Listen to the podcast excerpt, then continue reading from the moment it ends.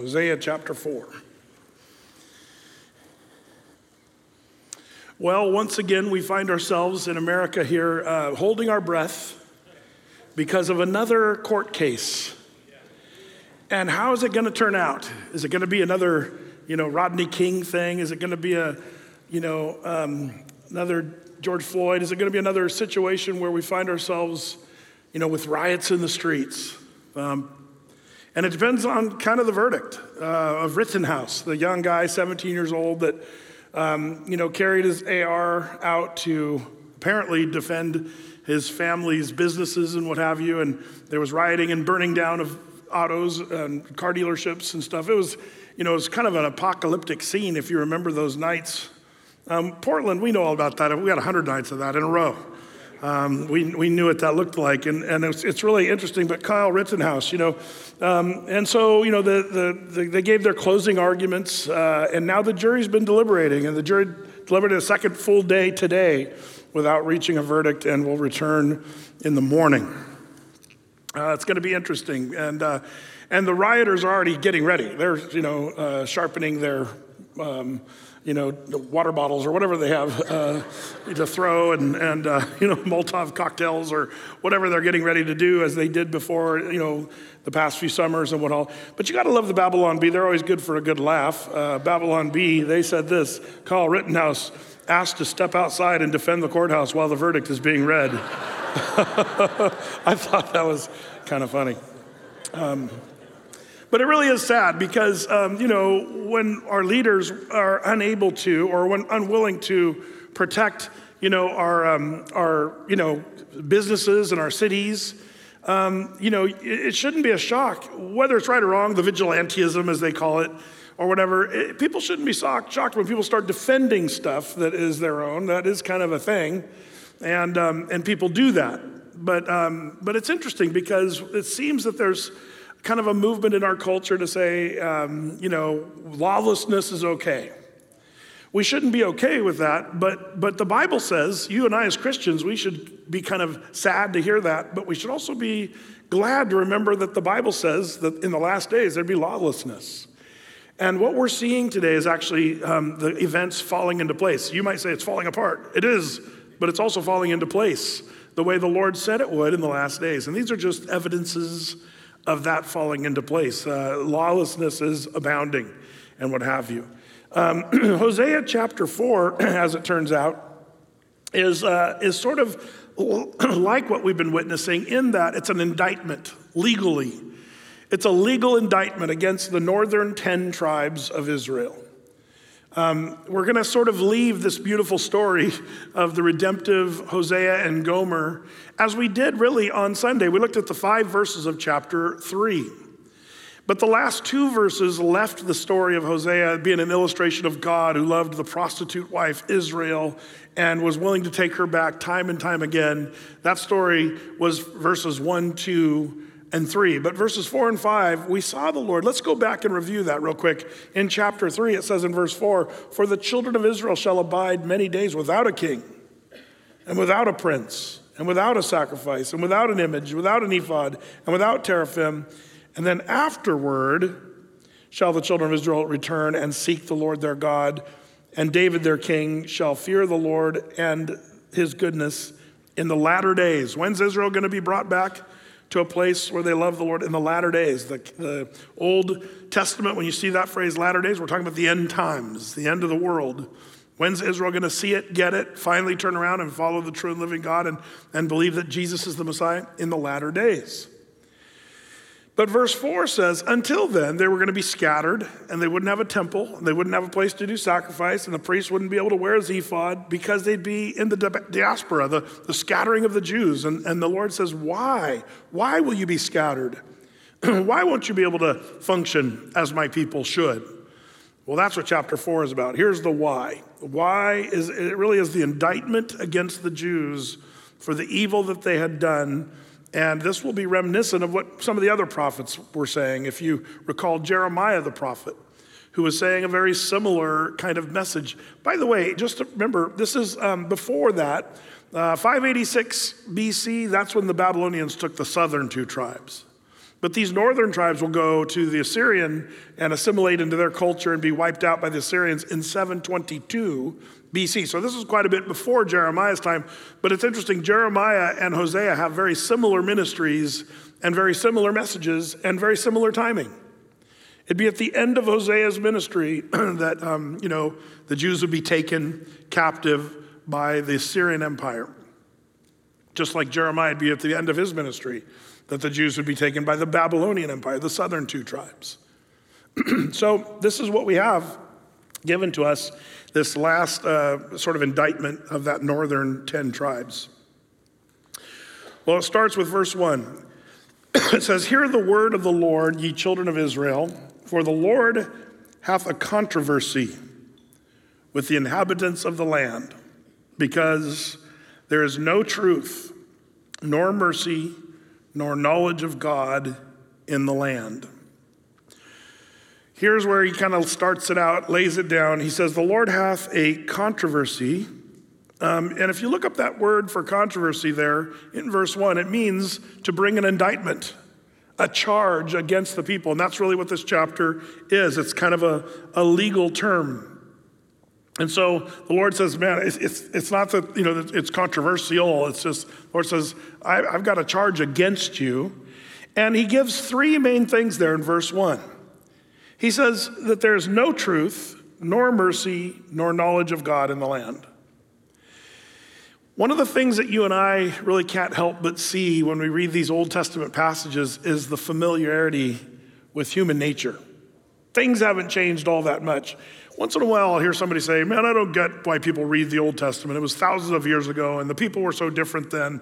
And I'm thinking, What Bible are you reading? Because when I read this, I think, wow, this verse one could be a, an indictment against the United States of America.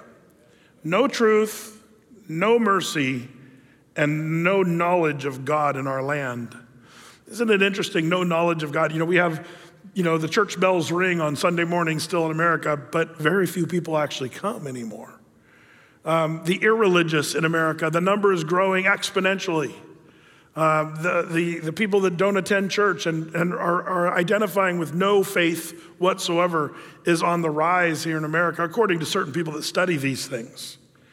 But it, it, if there's no knowledge of God, then the other two kind of are automatics no truth nor mercy because truth and mercy kind of goes hand in hand with the Lord Himself. Jesus is the embodiment of truth and mercy. And so here, this, this indictment really does sort of ring true, even in our culture, in our days. Um, this, this idea of no truth, we're seeing this on so many levels. No truth. We're seeing it, you know, um, in the media in the news. Um, man, there's just no truth out there. And if you think you have the news agency that's speaking the gospel truth, boy, you're mistaken. Uh, but Brad, I watch Fox News. Exactly. I watch CNN perfectly. Yeah, exactly. MSNBC, are they still on? Yeah, I guess so. Um, you know, and, NPR, like whoever you're watching, it's, it's amazing. Like if you ask the average American today um, in the big insurrection, January 6th, um, now, those of us from Portland, at least the people that I talk to, maybe I'm in a, a crazy group, but we saw, like I said, 100 nights of rioting in our city. We saw a guy shot in the chest. We saw people kicked with, in the head and punched and smashed with skateboards. We saw uh, guys with uh, concrete milkshakes uh, smashed, you know, for being a, a, gay reporter. Like, it's an amazing thing what we've watched. Portland burning down. Uh, if you go to our city now in Portland, which used to be one of the, I'd say, one of the nicer cities in America, it looks like Armageddon now down there. Uh, go downtown. It's, it's kind of amazing. Maybe we'll talk about that in a second. But, um, you know, what's really sad about this is um, the, the, the, the lies that media will tell you about certain things, and it's kind of amazing. If you ask people about the insurrection there on January 6th, you know, well, who died? Um, well, they, they'll tell you. A lot of people say, well, there was a you know Capitol police officer that was killed brutally. And you'll even see images of, of a red fire extinguisher being pounded in the head of a guy, you know, of one of the officers. Like, man, that, they had, it was an insurrection. Those people, well, the problem with the fire extinguisher death of the Capitol policeman, that didn't happen. It just didn't. Um, if you don't believe me, uh, let's go to that. I'll go to the enemy side, NPR, and I'll tell you, um, they finally had to admit Um, you know, and by the way, these admissions came way after the damage was already done way after you know uh, everybody believed that um, there was a bunch of people smashing this police officer with a fire extinguisher in the head.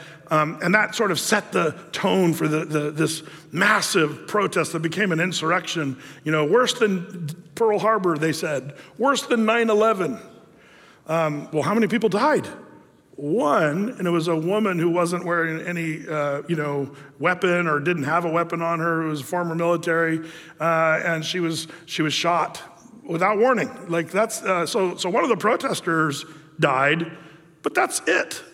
That's all. That no one else died. That's I'd say it's hardly December seventh. You know, Pearl Harbor. I'd say you know if, if you kind of do your history check, not even close. Uh, there were nights in Portland that were 100 times worse than what happened on January 6th. And we had many of them in a row. Um, but what's the deal? Well, it's lies. There's a bunch of lies. Well, there was a police officer killed. Nope. Total lie. Look it up. Even NPR had, had to admit that the officer, Brian uh, uh, Sicknick, died of natural causes um, uh, they even they went from smashing in the head with a, fire extinguisher to no no no it wasn't that. It was protesters putting you know chemicals on him that caused him to have you know uh, the, the the death uh, re- reaction or whatever. Um, but even that wasn't true it was just uh, natural causes um, a lot after, days after this thing actually happened, which is so, so amazing. And you know, you won't hear about this. You just hear it on little tiny news things off way off in the corner that nobody reads. But meanwhile, the narrative is still out there, and people are believing certain things. I'm not even going to say that it's one sided. I think some of the lies come from various sides of each argument. Like, we have to be really careful about all the stuff we're hearing today because, man, I don't trust really any source anymore. That's why I'm so thankful I'm a Bible teacher. I'm not a news reporter, I'm not reporting what news reporters report, um, other than just showing you that be, be real careful. Don't believe everything you hear today. And all this bickering and anger, and, and, and, and because of the lies, there's no truth. There's also no mercy. Have you noticed that? Mercy's gone out the window. So, like, we're seeing the lies and then we're seeing no mercy. Um, and it's amazing to me. It just goes on and on. And I think it's all a result of the third one there's no knowledge of God. That's where it all starts. When people don't care about God anymore, then they don't care about the truth and they don't care about mercy. And, and we're seeing that sort of on a, on a huge level today. We need to be children of the truth. Uh, speak the word of God, you'll be in good shape. Be careful when you're uh, quoting your favorite news source and what have you. I think we're in big trouble. But that's what's happening. There's no mercy, there's no truth, and there's no knowledge of God in the land. And that's exactly uh, what, we're, what we're seeing. Verse 2 by swearing and lying and killing and stealing and committing adultery, they break out and blood toucheth blood. Because of verse 1, then you have the result there in verse 2. You know, what's interesting is um, having no knowledge of God in the land. I, I liken that, uh, you know, verse 1 there to um, the little family of mice. And they're living in the grand piano there, and they, one night they hear this music being played, and they're amazed. So one little mice ventures out from their little, you know, mice nest and they see there's these big steel strings. And the little mice come back and reports, the music's coming from strings, these little strings. And they're lined up uh, and they're on this big brass thing. And, and so that's what we should start to believe that there's strings that make all this out. Oh, oh, well, one of the mice says, I don't think so. And they go back and venture out another night when the music's playing and they see the strings, but then they see these felt hammers hitting the strings. Well, it's the hammers. And so they say, we need to worship the hammers. That's the origin of the beautiful music. And, and so they believed it was all about these felt hammers that was uh, the beautiful thing that they had to worship. But then they saw that the hammers were connected to sort of a linkage that was tied into these, these little buttons that someone was supposed to push, but they only saw the buttons. It's the, it's the ebony and ivory, you know, it's, the, it's the, the keyboard. That's the thing we worship. But they didn't realize that behind it all was a pianist, someone who was actually intelligent, who was making use of these things that were just implements. But actually, there was something much greater that was actually playing the music. we're like the mice. Because we have no knowledge of God, we think it's all about the, the things that are things that we're seeing, things that are obvious and evident to us. And because there's no knowledge of God, we don't submit ourselves to God. We only submit ourselves as far as we can see or understand. And so as we get more and more atheist, more and more secularized, it's no wonder we don't have a problem with the direction everything's going. Because that's the problem. In verse 1, no knowledge of God, no truth, and no mercy. So, what happens? They start demonstrating the result of no knowledge of God. Verse 2 by swearing, by lying and killing, stealing and committing adultery. Um, they break out. The word break out there means that they break through all the previous boundaries. Things that were once a boundary are no longer a boundary. Do you see that happening in our culture? Things we once said, well, that's crossing a line. Now we're saying it's not crossing a line. Um, and it's amazing some of the boundaries we've broken just in the past couple years. In the last two years, the boundaries that we've broken in, in gender issues and, and uh, surgeries we're giving to little children uh, in the transgender movement and stuff that were boundaries that, you know, five years ago would have been unthinkable. And now we're breaking these boundaries because we have no knowledge of God in the land. Breaking boundaries and blood touching blood. Um, it means, you know, bloodshed upon bloodshed. Some people believe bloodshed against their own family members. Some, some interpret that that way. But, you know, we're doing all of these things in, in, in our country. Well, Brad, come on, swearing, lying, yeah, okay, maybe, but killing, are we, who are we killing? Well, um, let's just bring up abortion since we're on such a rampage here tonight. Um, abortion, we're seeing millions of babies murdered uh, and, and I think that, that that's going to be something that our nation's going to have to answer for. Um, stealing, committing adultery, um, uh, breaking out the boundaries, blood touching blood. These are all descriptions of things we're seeing in our culture and, and seeing what's going on. Um, so, um, verse 3 Therefore shall the land mourn and everyone that dwelleth therein shall languish with the beasts of the field and with the fowls of heaven, yea, the fishes of the sea also shall be taken away. Interesting, what's going to mourn? The land itself. Um, you know, I, I, find it interesting that people are saying, you know, the environment, climate change, our earth is hurting, Mother Earth is angry, or whatever they want to say. But the truth is, when it comes to the earth and the animals and, and all that. Um, you want to know what's caused all the trouble? Anybody? One word. Sin. Bible tells us this. If you believe the Bible, when Adam and Eve sinned, the earth turned out to be in this fallen condition. Everything fell from that point on. Sin brought thorns into the, you know, the ground. Before, you know, Adam and Eve could just sit in the Garden of Eden and pick fruit from the trees and eat these wonderful, tasty fruits and stuff. But eventually, with the curse and the fall of man and sin, suddenly man had to work by the sweat of his brow to, to provide food.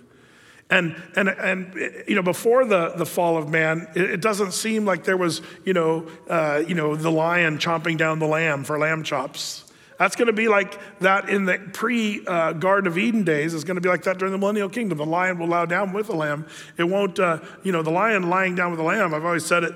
Uh, that happens today. Only the lamb's inside the lion. Um, so it doesn't not too helpful on the lamb. But there's coming a day where the, the earth is going to change. In fact, the Bible says when Christ returns and the millennial kingdom comes, it says all the trees of the field shall clap their hand. Uh, the trees are going to be like, finally, Yay, the Lord's here. Uh, if you're a tree hugger, stop it. You're not helping.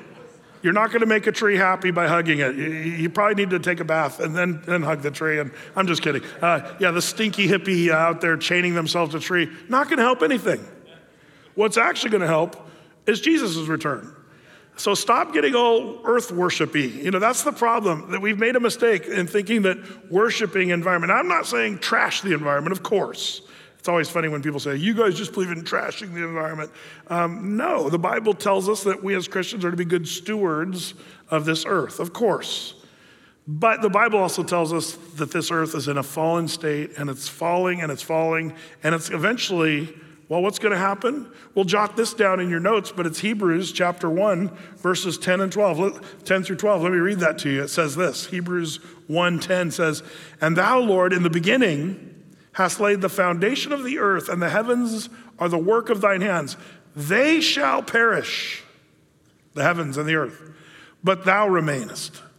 And they, that heaven and the earth that God created, shall wax old as doth a garment and as a vesture thou shalt fold them up, and they shall be changed. But thou art the same, and thy years shall not fail. Have you ever had that old pair of shoes that's just so comfortable, and you love wearing them?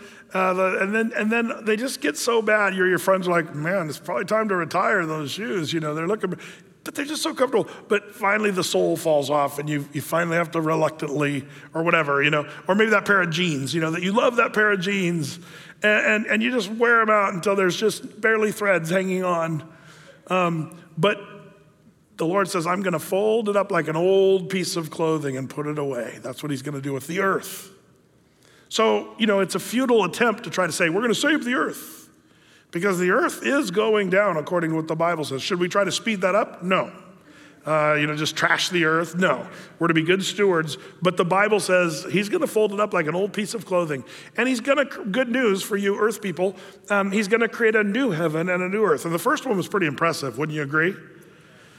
But the next one's going to be even more glorious according to the Bible the new heaven and the new earth that the Lord's going to prepare. So we need to have perspective on this. Interesting, the world that seems to care about the earth and climate change and all that, they're the same people that are destroying it with their own sin.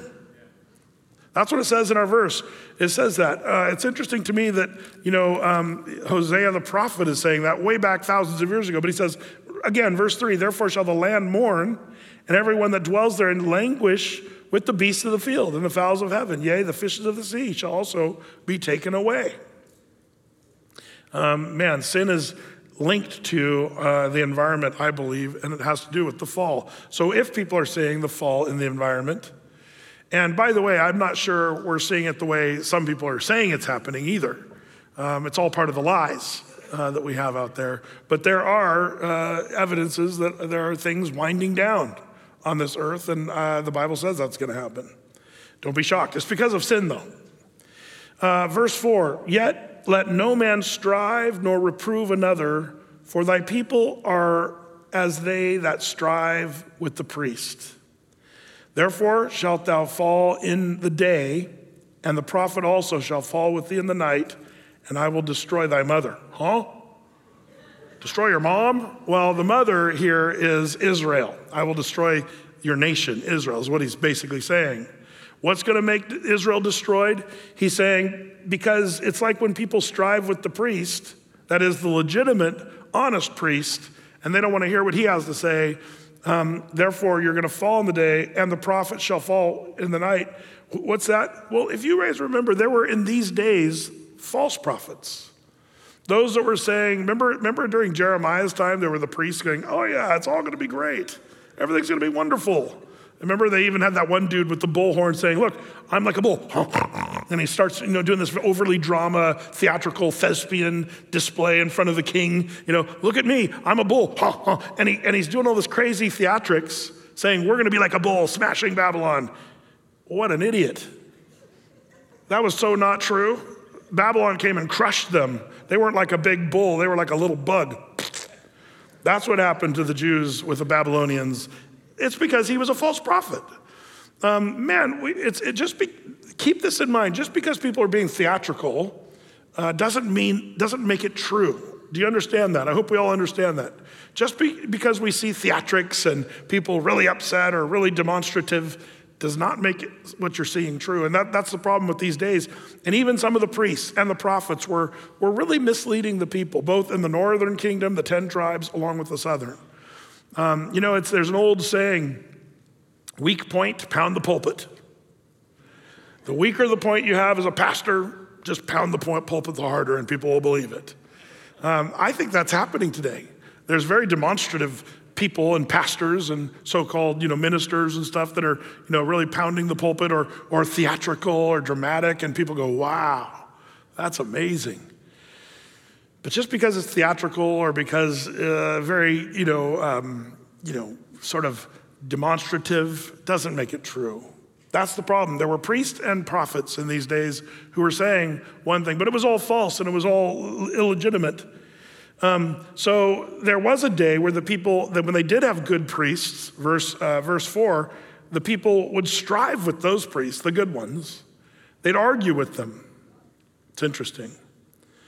By the way, I'm going to say something that's probably going to get me into trouble because we're living in a culture today, by the way, if you're not following church stuff in America, um, one of the things you're seeing is um, sort of a movement for uh, where, you know, pastors and, and stuff, some, some guys are getting in trouble. And the problem is, some of them are legitimately getting in trouble for being uh, mean spirited or, or abusive, as some people call it. But one of the things we have to watch out for is um, pastors are supposed to have a certain authority, according to the Bible. Well, Brett, this is very self-serving. You're talking. I'm just. You can look this up in the Bible yourself. Don't be. Don't ever listen to me and just go, "Well, Brett said it, so it's true." No, you got to be like the Bereans and do what the Bible says. Search the Scripture daily to see if what that pastor is saying is true or false. That's what you have to do with me or any other pastor. But with some of the worldview that you're seeing out there, is basically if a pastor tries to say anything authoritatively anymore, he's abusive. If he tries to say something with clarity and just often just right out of the scripture, people are like, well, that's, you know, you can't correct people of their misgivings and misguidances and you can't say anything. Otherwise, you're, you're too controversial or whatever. Watch out for this um, because we're getting like these people. When they had good priests, the people strove with them and they didn't want to hear them.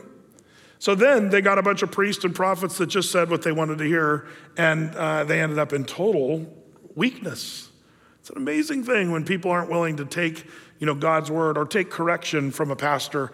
And I understand part of the problem is we have a lot of pastors that are starting to enter into the second part of this where they're not really willing to speak the truth anymore, which delegitimizes them even further.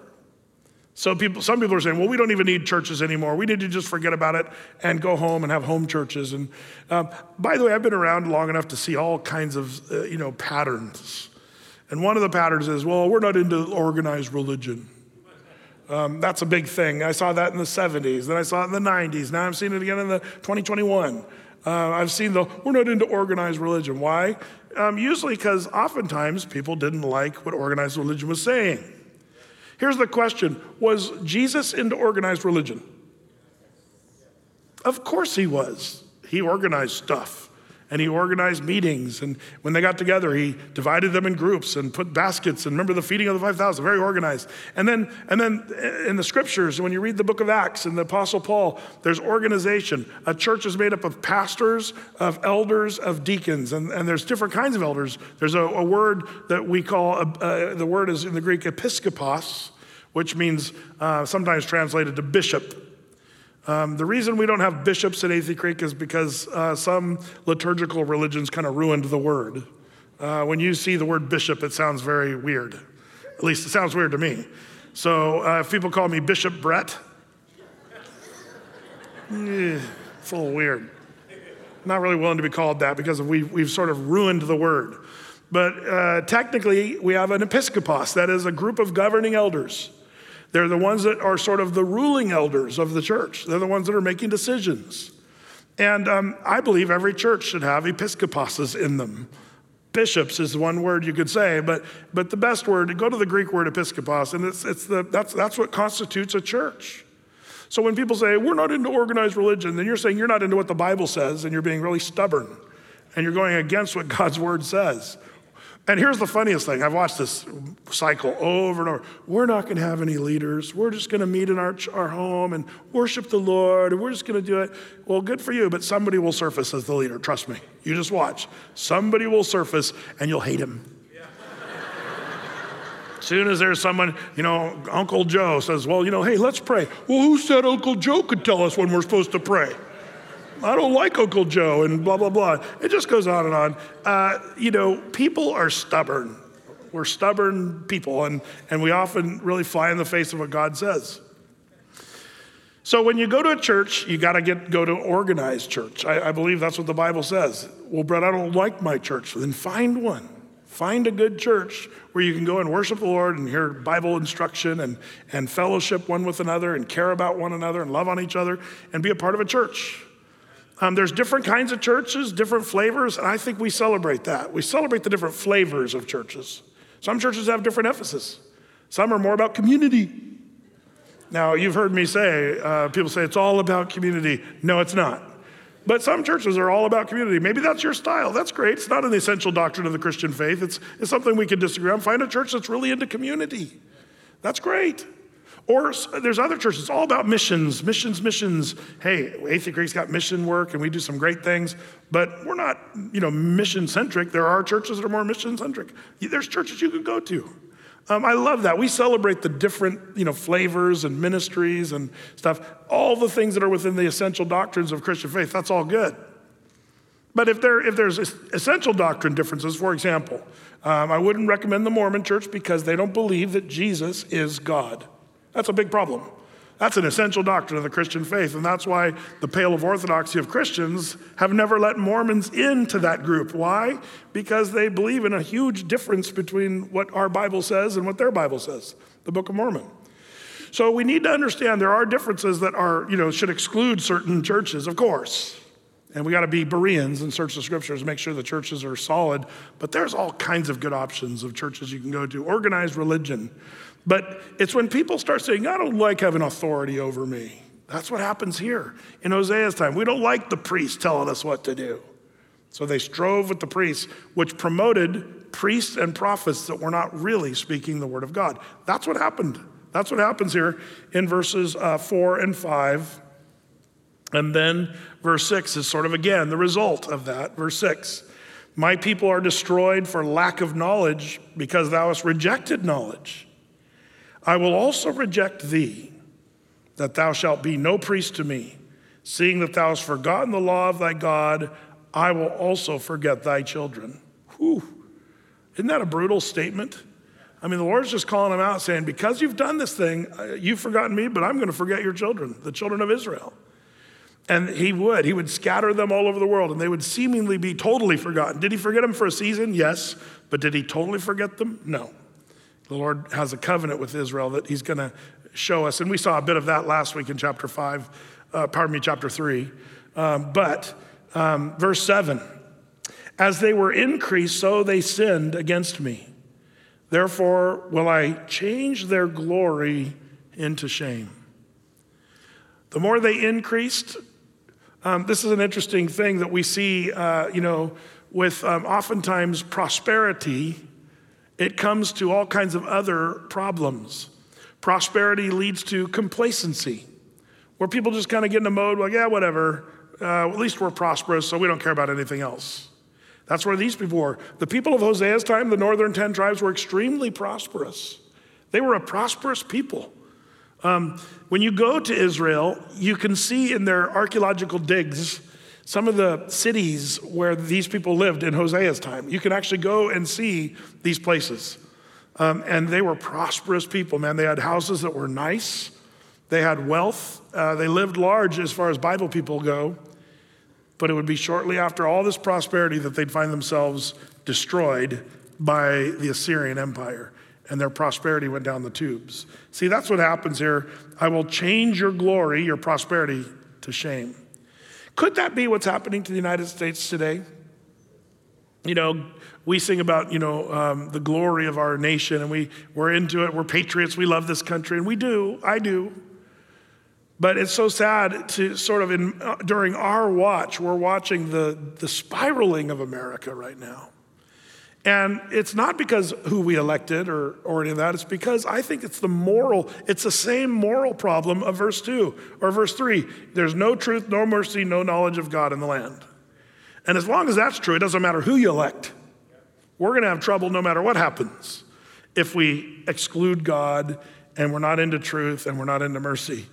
Um, you know, I love that challenge. Uh, the scriptures talk about, you know, he's shown the old man what is good and what the Lord requires of you to do justly, to love mercy, and to walk humbly with thy God.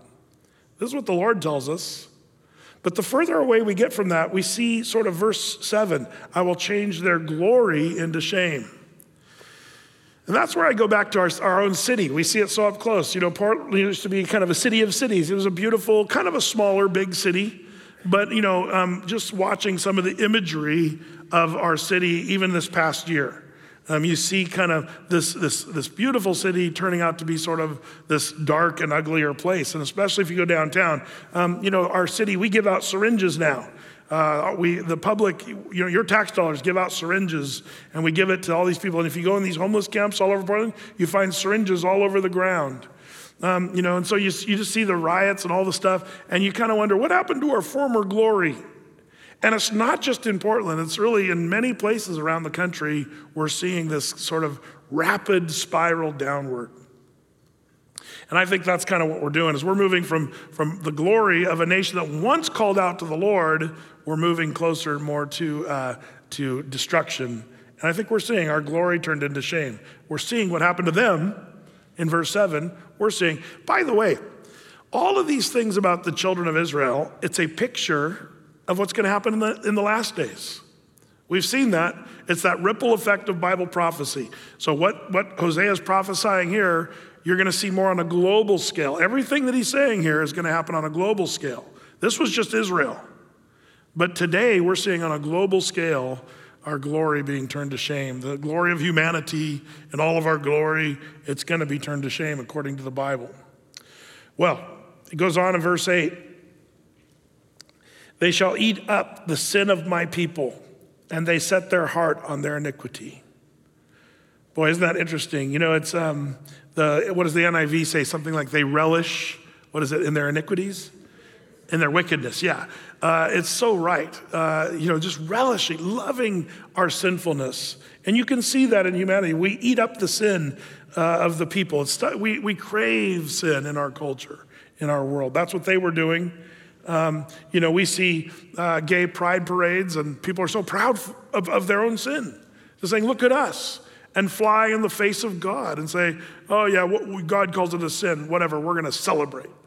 And we're going to uh, we're going to stand and fly in the face of God. Verse 9, and there shall be like people, like priests. and I will punish them for their ways and reward them for their doings. Remember those priests that I told you about that were uh, starting to just tickle the ears of the people? Instead of telling them what they should hear, like in verse 4, the priests, they would strive with those priests so they found priests that would tell them whatever they wanted them to hear. And so then, by the time we get here in verse 9, it says, So, like priests, like people, or like people, like priests, I will punish them for their ways and reward them for their doings. Man, um, it's, be careful. You know, we talk about good churches and bad churches. Um, you know, there's things you should look for, I think, if you're out living in America somewhere. I have to remember our, our congregation is larger than just this room. Uh, I do love having people in the room, and you're doing a good thing by being in the room, I think. Uh, good fellowship and being here. But I also understand that, you know, we're getting nowadays hundreds of thousands of people watching our studies online. And um, some people write us letters. We get so many fun letters uh, of people. Uh, of uh, the, you know, I wish you guys could hear some of the stories that we're hearing. Uh, I'm not saying this like to brag. I'm just saying what a joy to be a part of what the Lord's doing here. But there's a lot of people that are living in small towns or places or even big towns where you can't find Bible teaching anymore. Um, and I, I, get it. I understand why people are saying, Brett, Athey Creek's kind of becoming our church, and we know we're supposed to find a church locally, but we're really having a hard time because we're starving biblically. Um, so what we're finding is there are a lot of people that are saying we're going to, uh, you know, go to Athey Creek on Wednesday night uh, online. So we're glad you're all with us online. Um, there's there's probably ten times the people online right now than there are in this room, at least live right now. And then afterward, there's another 40 or 50 times that many people. Like it's amazing to watch. Uh, you know what people are doing but but here's what we're finding is like last sunday there were these two guys really cool guys i didn't get to meet them but, um, but it was really cool because uh, I don't want to expose who they are too much, but these two sheriff, the, they're, they're partners and they're sheriffs in a town in California somewhere. Um, but they, uh, they've been watching online and, they, they're, and they're, whole, they're a bunch of their guys in their, their police uh, precinct, they're all watching online Athey Creek. So a couple of these guys drove up here, just, just did a little road trip just to come to church on Sunday. Uh, and I thought that was so cool. Uh, what a cool thing. Really cool. Plus, they gave me two really cool sheriff patches, you know, the stitch on kind. I was like, yes. Major score there. That was awesome. Um, uh, but, um, you know, and, and over and over, I'm hearing stories. People from Sarasota, Florida, Florida that um, what, I think I mentioned maybe one couple that uh, they went up to, a, I think it was a wedding in Montana. They had a wedding up in like Missoula. And they came and they, they came and I was just standing in the back while worship was happening before Sunday, or Sunday, during Sunday service. And I was just worshiping the Lord kind of back in the, in the foyer there, uh, getting ready to come up and teach. But these, this couple come up, yeah, we were, we were at a wedding in Montana, so we thought we'd just stop by and go to Athey Creek. Because uh, they were from Florida, you know. And I was like, we're hearing that story every Sunday. There's many people that just, they're coming just because they want to come and visit, be a part of this, you know, which is really, really cool. Um, but, but that makes me concerned because I think there should be uh, churches all over this country that are teaching the Bible. Uh, we're, we're, I think there's a real need. Uh, the reason I mention that is I wonder, I wonder if maybe there needs to be another generation of people that'll come out, maybe come out of Athey Creek. I'm not saying Athey Creek's the only church or anything like that. That's ridiculous. But it does seem like the verse by verse, chapter by chapter through the Bible teaching, people are really hungry for that. And I, I do think we need men that will be willing to, in this next season to maybe step up and say, we're going to go start a church over in someplace I mean, fill in the blank. I could, I could direct you to 100 towns, people saying, man, send somebody. We've got people in Arizona saying, send somebody to teach the Bible, verse by verse, chapter by chapter, verse by verse. Keep it simple. Don't go crazy. Uh, do it like, like Athey Creek. Um, we need some, some men to, to study the scriptures and, and to grow and say, I could go and teach verse by verse. It's not as hard as people think, but it is what people are hungry for the Word of God living and powerful. It's the thing that's changing lives, and especially in the days we're living. So there's sort of a, a, famine in the land, like the Bible said there would be, for those that would be willing to hear the true Word of God, and, and that means to even teach the Word of God. That was the case in Hosea's time, and that's what we're reading about here. Uh, what a sad deal. So the Lord says, Because you're like the people, like the priests, I will punish them for their ways and reward them for their doings. Verse 10 for they shall eat and not have enough. Well, that's a life verse for me right there. they shall commit whoredom. Uh oh. And they shall not increase, but they have left off to take heed to the Lord. Um, so you could say this is gluttony, and gluttony is a sin. You're like, Brett, uh, do we need to uh, fire you as a pastor? Probably. Uh, no. I, here's the thing about this it's, it's a funny thing because um, there is uh, sin that we all struggle with, we all have struggles. But here's the thing this is actually, believe it or not, if you uh, look up the scholars, what they say about it, we're not talking about gluttony. They're talking about um, their sins. They were chomping it down, but it left them hungry. Have you, ever, have you ever had food like that? Where you eat a ton of it, but you're still hungry? Um, don't you love the food that kind of fills you up? Makes you feel full for a long time.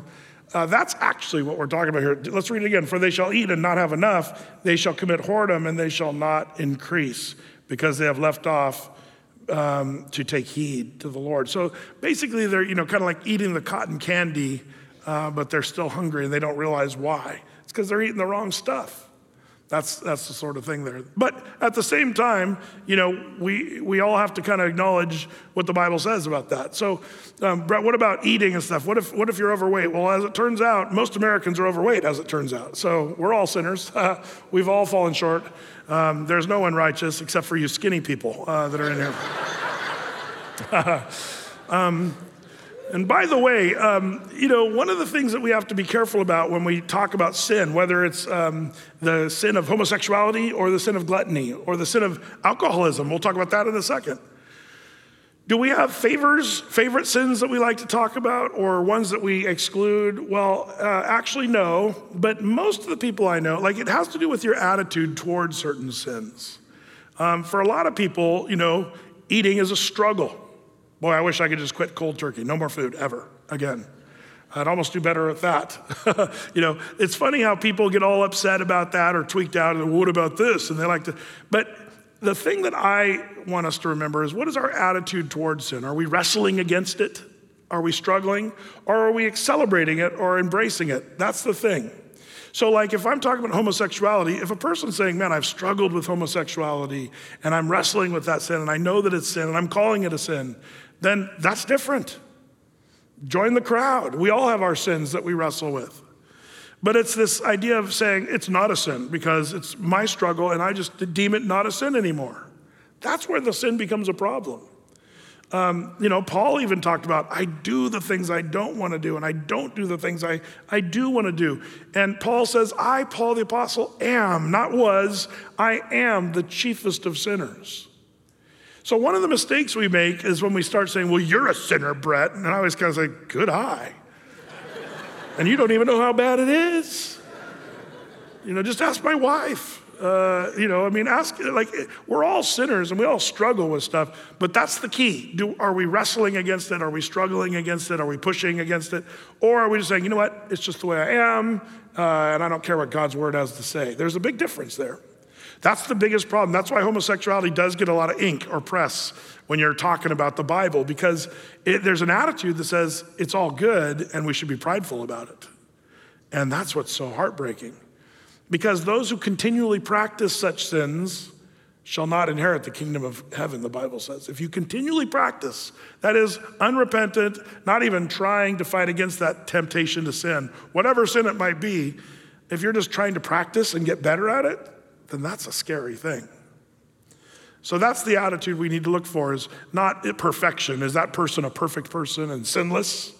Well, you'll never find that person. And if you're looking for that pastor, you should definitely go to another church. you really should. Um, but if you're looking for any pastor that's going to be sinless or perfect or without sin, then you got to kind of go somewhere else, uh, and you'll never find that. And if you find the perfect church, don't go to it because you'll ruin it. Uh, so be careful on that one. But, but all that to say, the people have committed whoredoms, and because of that, they were uh, not, you know, taking heed at all to the Lord. That's what's happening. Well, speaking of the whoredoms, verse 11 whoredom and wine and new wine take away the heart. Man, this is an interesting thing because that's what um, alcoholism, speaking of all the sins and what have you, um, alcoholism, would you guys agree that uh, the Bible says that drunkenness is a sin? Does people, do you guys agree with that? Yes. Is drinking alcohol a sin? No. Definitely not. Jesus drank alcohol, as it turns out. Now, he wasn't drinking Jack, Jack Daniels for you history people, um, just, just so you know. Um, it wasn't Jack Daniels. Um, but, but as it turns out, Jesus drank wine. Now, he, if you're saying, well, Jesus drinks wine, so I'm gonna, you can't say that. Jesus says, I will not drink of the fruit of the vine until I come again.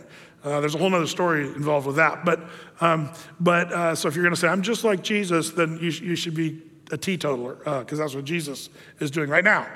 But as it turns out, I'm sort of joking there, but this is one of those things that I was just mentioning, because um, a lot of our world is trying to say alcohol, alcoholism or drunkenness, it's not a sin. We're calling it a disease. And I know this is going to be very unpopular. Every time I mention this, I get letters and emails. And so if you want to add on to the thousands of emails or whatever, go ahead. But, um, but you know, isn't it funny? Because when I look at what disease is, um, I, I, I, kind of have an idea of what disease is, but um, you know, if you're calling alcoholism or drunkenness a disease, it's the only disease you go to a store to purchase. Um, by the way, um, there was a doctor who wrote this. It's not me, a medical doctor who uh, um, they asked him, you know, about the, the disease of alcohol, and he said, alcoholism is not a disease. Um, as a disease expert, he said, um, if alcoholism is a disease, he said, then it's the only disease that is habit forming. It's the only disease that comes in a bottle. It's the only disease promoting crime and brutality. It's the only disease contributing to of, hundreds of thousands of automobile accidents. It's the only disease playing a major part in over 50% uh, of the more than 50,000 annual highway deaths. It's the only disease in which is sold by license. It's the only disease that is bought in grocery stores, drugstores, and well marked retail outlets. And he says it's also the only disease that is taxed by the government. And as it turns out, the Bible doesn't say alcoholism or drunkenness is a disease, it says it is sin. That's what the Bible says. So, Brett, are you condemning? You're a glutton, so why, why wouldn't I? Well, listen, uh, listen. If you're saying, um, I'm just going to drink until I'm drunk and, and uh, sloshed every night, I enjoy it, so there.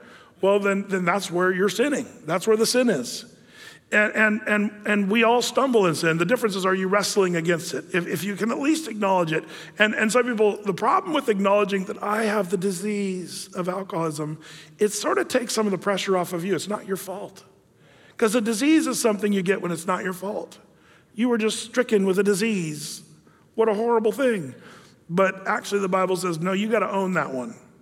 You need to own the fact that when you're an alcoholic, you need to say, Man, I have sinned against the Lord, just like we all do with all of our sins. That's, that's entering into sort of the homosexual issue where people are celebrating it, saying it's all okay. Just like we're saying when alcohol, we say it's a disease, we're, we're sort of saying, well, it's okay because, eh, I mean, it's bad, but it's not your fault. No, you got to repent. Just like we all have to repent of all of our sins and say, we're going to fight against that tendency and wrestle against the sin, um, you know, do spiritual warfare against those sins. And, you know, some of you are going to struggle with that to the day you die. And that's what, that's what happens with a lot of sins. Some, some of us are going to struggle, struggle with certain sins till the day we die.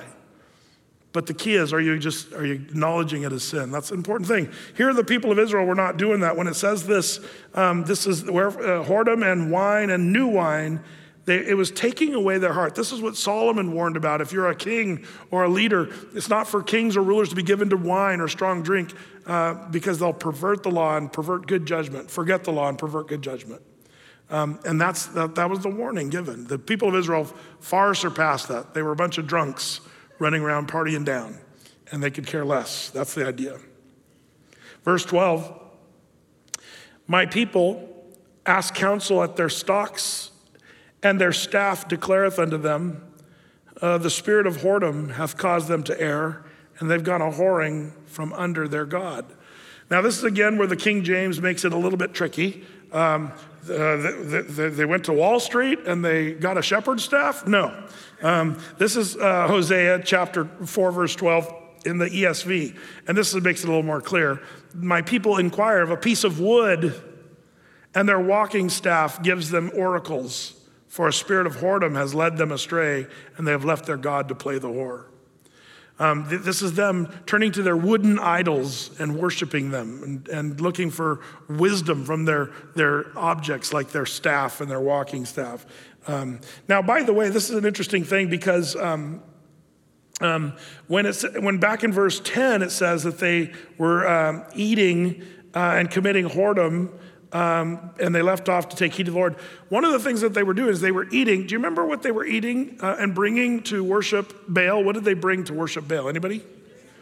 Raisin cakes. Remember raisin? Two cakes. Mr. You know, uh, Mr. Gomer. You know, Gomer's dad uh, his name meant two raisin cakes um, or two cakes. But um, the, the, idea is, is that these people, they were, they were trying to get um, enough and, and um, worship their idols, whoredoms against the Lord is the idea there. But the very things that they were trying to do were the very things they weren't getting. What an irony here. We kind of see that. There's an irony that Baal worship was supposed to um, bring fertility of the soil and fertility for the womb of the woman. But it's interesting because Israel was not having either during this time. They started getting, during the time of Hosea, the, the, the, the drought that caused their crops to fail, and they weren't getting what they wanted with uh, pregnancy and what have you. So, what did the people do? They went to their wooden idols and sought after them oracles, and, um, and their, their, their staff led them astray, doing stupid things, superstition and worshiping of false deities. That's what's going on here. Verse, uh, verse 13. It says, They sacrifice upon the tops of the mountains and burn incense upon the hills under the oaks and poplars and elms, because the shadow thereof is good. Therefore, your daughters shall commit whoredom, and your spouses shall commit adultery. Um, this was the groves. Uh, when you read about the groves of the Old Testament, people would worship and they would do all kind of sexual pagan practices in the groves. And the darker the grove, the better. Uh, Jesus talked about men love the darkness because their deeds are evil. And that's exactly what's going on here. Um, now, there's a, a language thing that, that, that, this was. This has to do a little bit with what we were talking about: um, cult prostitution. But one of the things, this is kind of grotesque, and the King James sort of cleans this up a little bit, but it says, Therefore your daughters shall commit whoredom, and your spouses shall commit adultery. Um, uh, there was a, a pagan practice during this time where, when there was infertility or whatever, there was sort of this uh, thing, and it might be better read daughter in law uh, against the father, which is kind of an interesting thing. Um, there was a sick practice that they were doing, committing adultery, inter, family incest or whatever, uh, with daughter in law versus the father. And what does the Lord say? Verse 14 I will, not, uh, I will not punish your daughters when they commit whoredom, or your spouses when they commit adultery, for themselves are separated with whores, and their sacrifice with harlots. Therefore, the people that doeth not understand shall fall. Though thou, Israel, play the harlot, yet let not Judah offend, and come not ye unto Gilgal. Neither go ye up to Bethaven, nor swear, the Lord liveth. For Israel slideth back as a backsliding heifer now the Lord will feed them as a lamb in a large place. Ephraim is joined to idols, let him alone. Um, wow, this is kind of a mouthful. And, um, but one thing that you got to kind of see here is it seems that the Lord, and, and, and again, if you're reading a new, newer translation, it might be even a little clearer here. But the Lord is not putting it on the, the young women, the prostitutes, as much as He's putting it upon the men of the culture. Did you see that? That's one of the things the Lord's doing there. Um, and isn't it true? If we look at what's really going on in the world today, if, if, if um, and, and, I understand that, you know, things like pornography is not just a, a man's problem. I've, I've had several people say, Brett, you know, um, like 17% of people who look at pornography are women. Um, so, yes, men are by far looking at pornography. We did the last two ironworks on the topic of pornography. Um, but but it's interesting because when a culture goes down sexually as, as perverse, one of the things the Lord seems to always do is put it on the men. That the men should be the ones leading and covering and not allowing that to happen in their culture. Um, and the more men weaken in this, the more the whole culture goes down. And uh, it's interesting that the Lord does seem to put that on the men. Um, in these days where um, everybody wants, you know, uh, equality, and, and you'll have the big debate in the church. You know, and, and that's another thing that's happening really uh, fast today is churches are blowing off 1 Timothy chapter 2 and passages like that that basically say that, you know, the men are supposed to be the leaders in the church. Men are supposed to lead, um, and, and women are not supposed to be teaching uh, other men in the church. Uh, the men are supposed to be teaching, and what are women supposed to do? Brett, I don't like the language of the Bible. The women are supposed to learn in silence and subjection. Misogynistic. Well, here's the thing.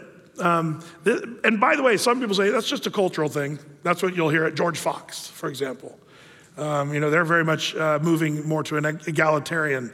See, there's the egalitarian view and the complementarian view. See, in, in, in our view, biblically, we believe that the Bible does give us different roles, men and women.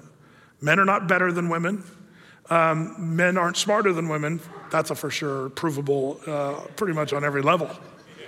But as it turns out, um, men are supposed to lead the church.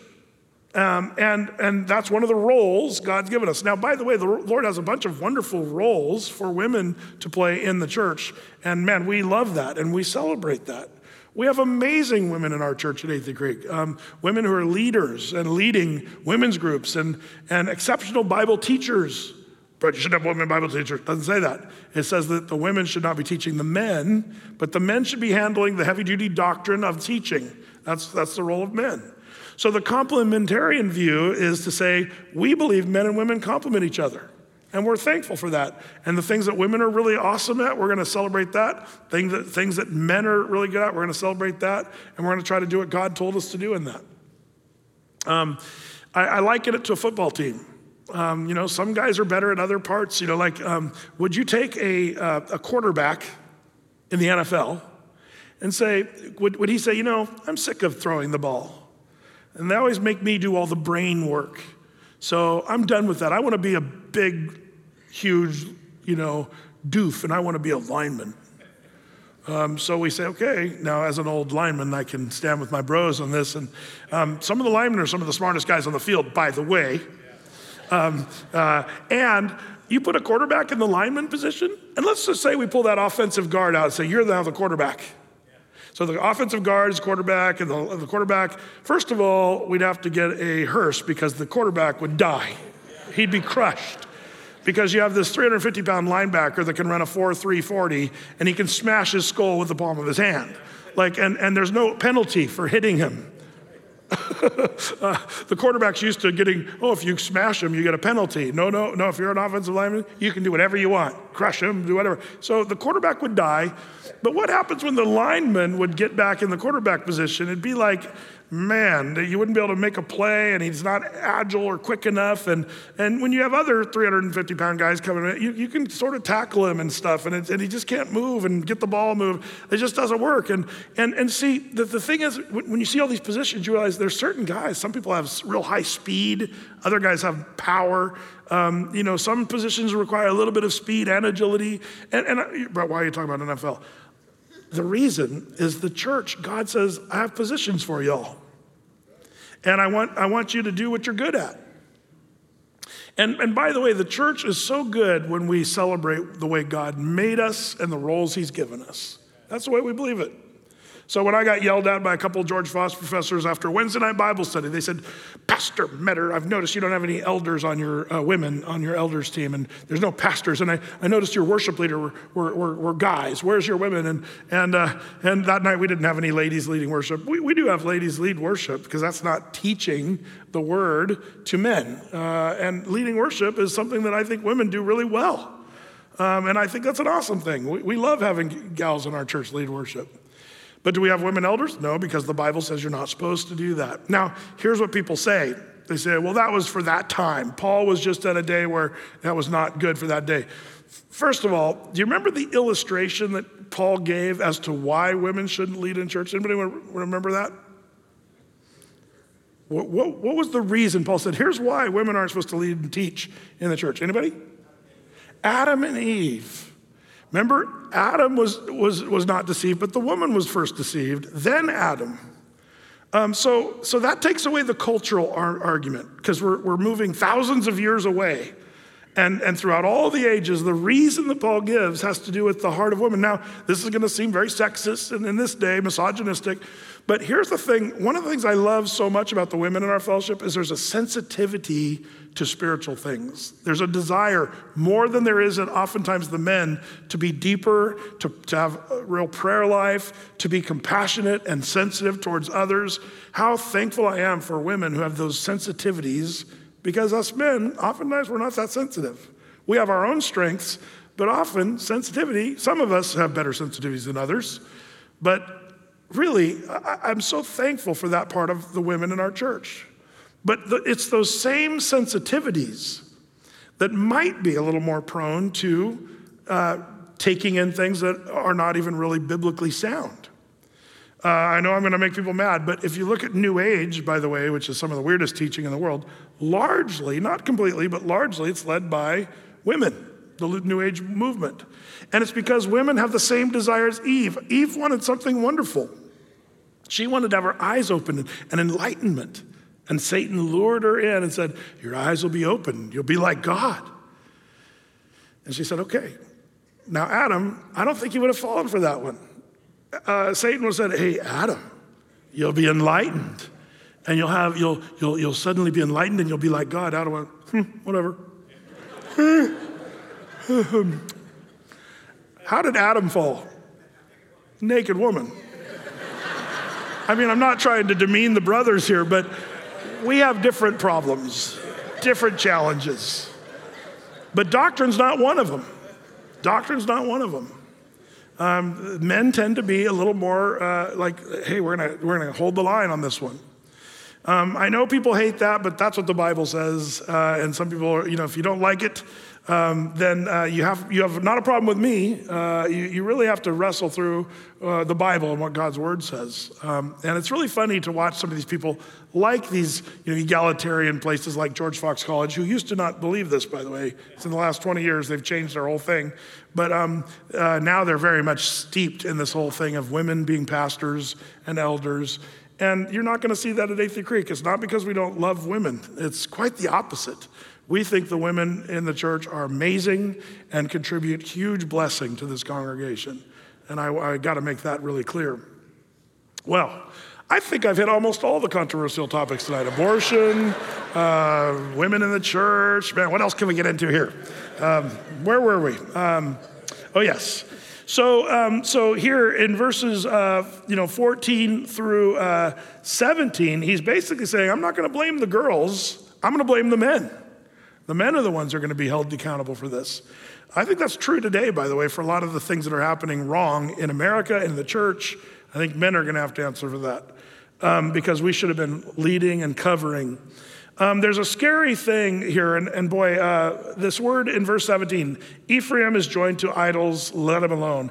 Uh, the word Ephraim is a synecdoche. You can look it up if you want to, but basically it's used as sort of a, a, a derogatory description of the northern 10 tribes when it says Ephraim. Um, but then it says, but leave them alone. This reminds me a little bit of what God says. There's certain people that have crossed a line and uh, where can you think about that? We read about it in Genesis chapter 6, verse 3, where God says He gave them, uh, you know, the Spirit of God, pardon me, will not always strive with man. There's a point where God says, I'm done with you as a people group. That's what he's saying about the northern ten, tribes. Leave him alone, let him to his own sin. Revelation chapter 22, verse 11 has the same thing about people in the last days. Let him, it says, verse 11, 22, 11, he that is unjust, let him be unjust still. He which is filthy, let him be filthy still. He that is righteous, let him be righteous still. And he that is holy, let him be holy still. Behold, I come quickly. There's a point where God says, You want to be unholy and sinful? Go ahead. Remember, Romans chapter 1 says God gave them over to their lusts and their perversions. And there's a point where God says, you, are I'm not even going to try to woo you back anymore. You're toast. Um, man, I hope none of us ever get to that place in sin where we just keep pushing and pushing. And by the way, when it talks about the heifer here, um, it, it's not saying that, you know, um, backsliding, like, um, like uh, the typical backsliding. It says in verse 16, for Israel's back as a backsliding heifer. The means that, the idea is the heifer that's pulling against the, you know, against you instead of going the direction you want it to go. That's, that's what Israel has done. Verse 18, their drink is sour they have committed whoredom continually. Her rulers with shame do love. Give ye. Um, the wind hath bound her up in her wings, and they shall be ashamed because of their sacrifices. Um, people are carried away by every wind of doctrine.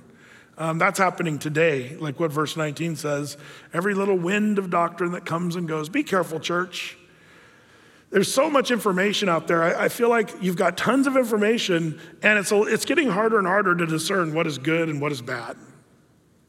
Um, you know, it's, it's amazing to me that some of the books that are being passed around, even around Athey Creek. Um, you know, uh, some prophetess from Bethel. If you're reading a book about a, from a prophetess of Bethel, you probably not read that book. Uh, you can if you want to, but it, it's, it's got some wacko teaching. Um, there's some wacko teaching. Everywhere you look, there's stuff you have to watch out for. And, and, you know, we need to be good discerners, good discerners of truth. And, and again, I would challenge the men, men that you need to step up and make sure that the things that are being read in your household are not weird, kind of new age stuff. Um, you know, I, I, said I was going to touch every controversial thing. Here I am on Bethel now. Um, but, um, but I'm telling you, one of the things Bethel does, it's not the glitter that falls from the rafters, it's not the grave soaking that they do. And I mean, that's all weird if you ask me. It's not in the Bible. But that's not the stuff that's the problem. It's the diminishing Jesus and making yourself the most important thing. That's what Bethel does. And that's a really quick way to say it, but it's also a very new age thing. And if you don't believe me, just, just look it up. Look up New Age in Bethel, and you'll see all kinds of people talking about here's what it says in this book, and here's why it's really wacko and it's not biblically right. Um, I know people get upset. Some of you guys, oh, but the worship in Bethel is so awesome. It is. It's really good, except for when it's not. Um, there's some great songs, and I, I, wish that we had more, you know, worship leaders that would write really good theologically sound songs. But the problem is, some of those just are not sound because they're linked to a, a place that teaches some crazy doctrine. Um, that's the problem. So people say, bro, why don't you guys do Bethel music? We haven't done that for years. Why not?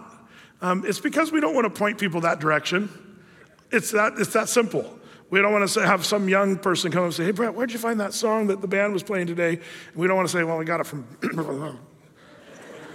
Where? Uh, where'd you get it? Bethel. Oh, we're going to go check it out. Uh, see, we don't want that. We don't want to point people in that direction. We want to point people in a direction of solid doctrine. Um, and that's kind of what we're doing. That's, you know, that's why I love, you know, Athey Creek. I mean, the, the, the, worship team has done such, we had the concert last week and it was just so fun. And, and I have to say, the songs they're writing, yeah, it was so good. If you were there, it was great. Um, but I've challenged them, write doctrinally solid songs. Uh, there's a need for that today because some of the most popular worship music out there may or not be really doctrinally totally solid.